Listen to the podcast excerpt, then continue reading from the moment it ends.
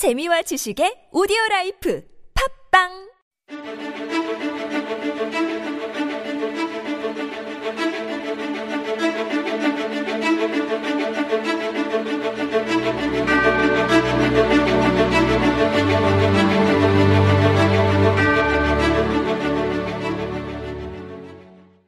Welcome everyone. This is Super Radio. You're listening to Korean Law Talk. This is your host Hee Kim. And I'm Lindsay. At Korean Law Talk, we as experts in law are here to help you to understand better about the Korean laws. That's right.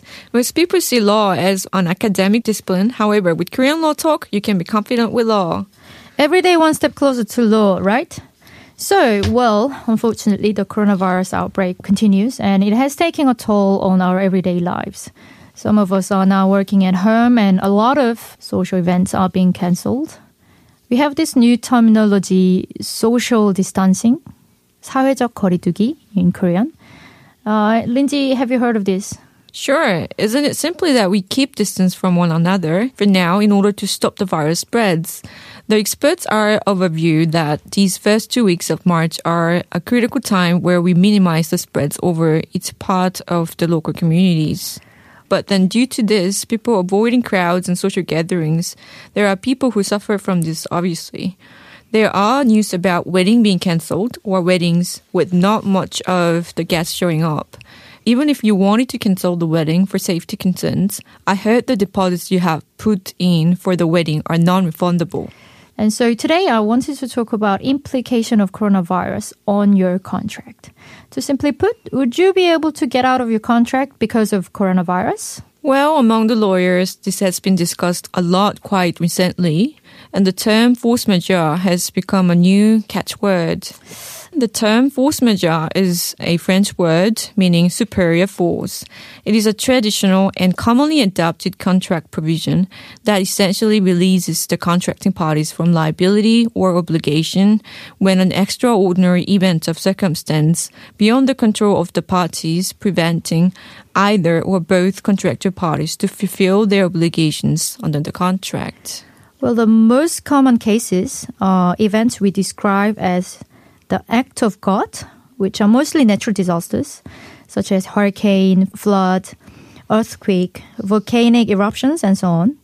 In addition, for events such as a strike, riot, and government actions, although it's arguable sometimes, not as clearly recognized as the natural disasters, however, these also may be considered as force majeure depending on the wordings of the contract and also the jurisdiction.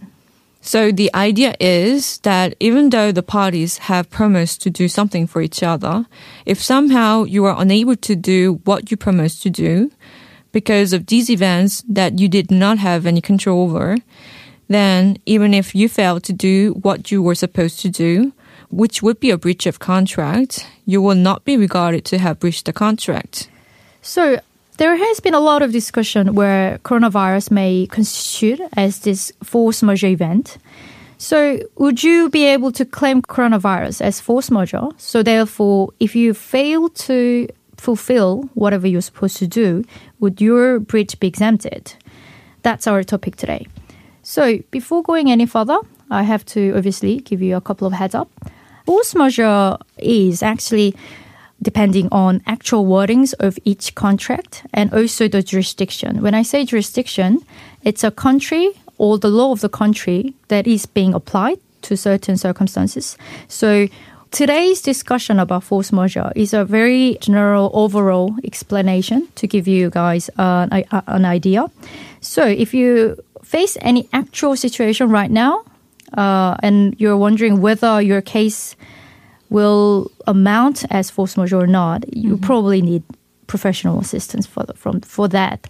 Generally speaking, in order for the force majeure to be established, there are three things you have to prove. Firstly, the fact that the event is beyond one's control.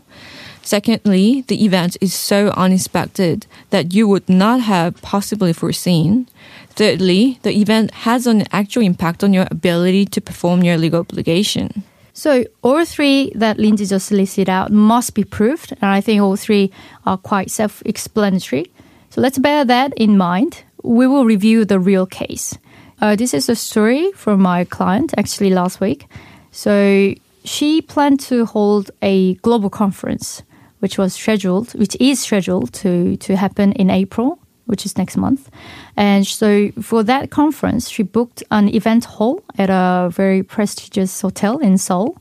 And she planned to have three keynote speakers to open up the global conference, and two out of three keynote speakers have informed that they are not able to attend, unfortunately. And also, what happened to the attendees was that the most important client, this client was virtually the reason why she wanted to have this conference for, mm-hmm. essentially. And this most important client, which was a multinational company, they had an internal policy um, to ban all the employees to travel to any Asian country in the first half of 2020. So, for from her perspective, there is no point of having the conference at all. She asked me whether she would be able to get a refund of the deposit and also waive the cancellation fee because of the coronavirus. Let us look at this case in light of three things we have to prove. All right. So the first thing to prove is that the event is beyond one's control.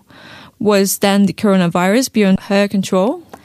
Yes, I think it's quite self explanatory yet again. Coronavirus is beyond everybody's control, I guess. Okay, then let's move on to the second thing we must prove, which is that the event is so unexpected that you would not have possibly foreseen. Is the coronavirus so unexpected she would not have possibly foreseen? That's also fair to say yes, I think. Uh, how would anyone, any of us, would have possibly foreseen the coronavirus? Okay, then the last thing we must prove the event has an actual impact on your ability to perform your legal obligation. Does the coronavirus have an actual impact on our ability to hold the conference at the event hall of the hotel as promised with the hotel? What do you think? Well, that's a difficult part of uh, proving the force majeure. So, what has been impacted by the coronavirus is uh, is the quality of the conference. It's because her major client has has been dropping out she invited three keynote speakers, whereas two of them have dropped out. So, however, it doesn't really mean that she can't have the conference as promised with the hotel.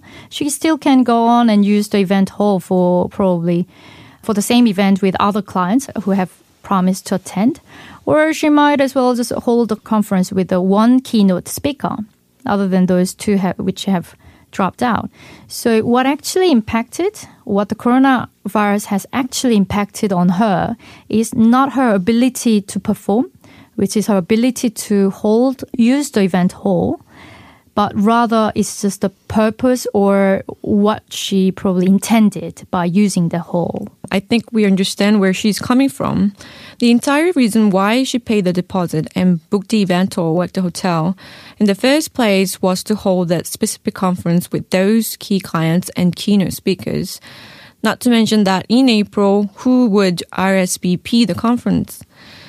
Given that at the moment, even a lot of countries are denying entry by the Korean nationals, I think it is more than reasonable for her to highly doubt anyone would come to Korea for the conference, and therefore she feels that she's not able to hold the conference as agreed with the hotel.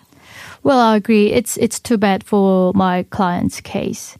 But it also shows how difficult it might be to be able to prove, the force majeure. Mm-hmm. So, Lindsay, have you worked on any force majeure case yourself?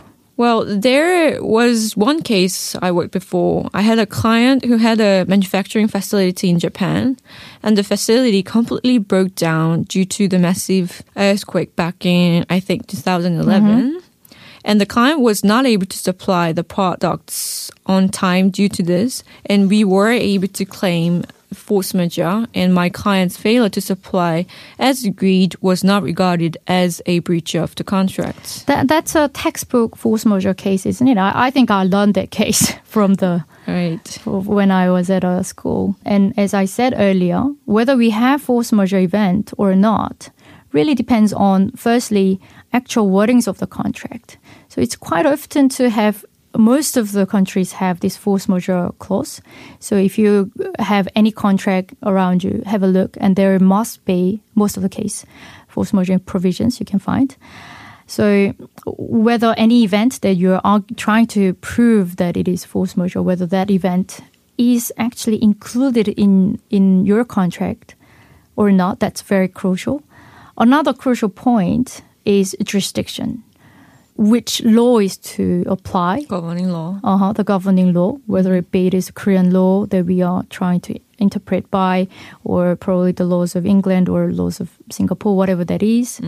That is quite crucial. Right now, let's briefly review how then Korean law stands regarding force majeure.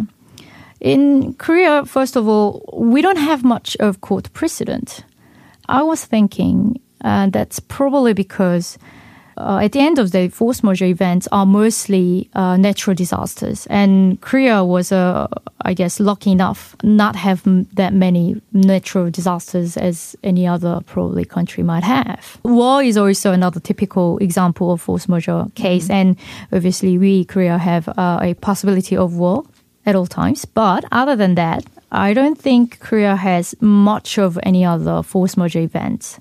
So therefore, we don't have many court cases. But then I found this one very interesting court case.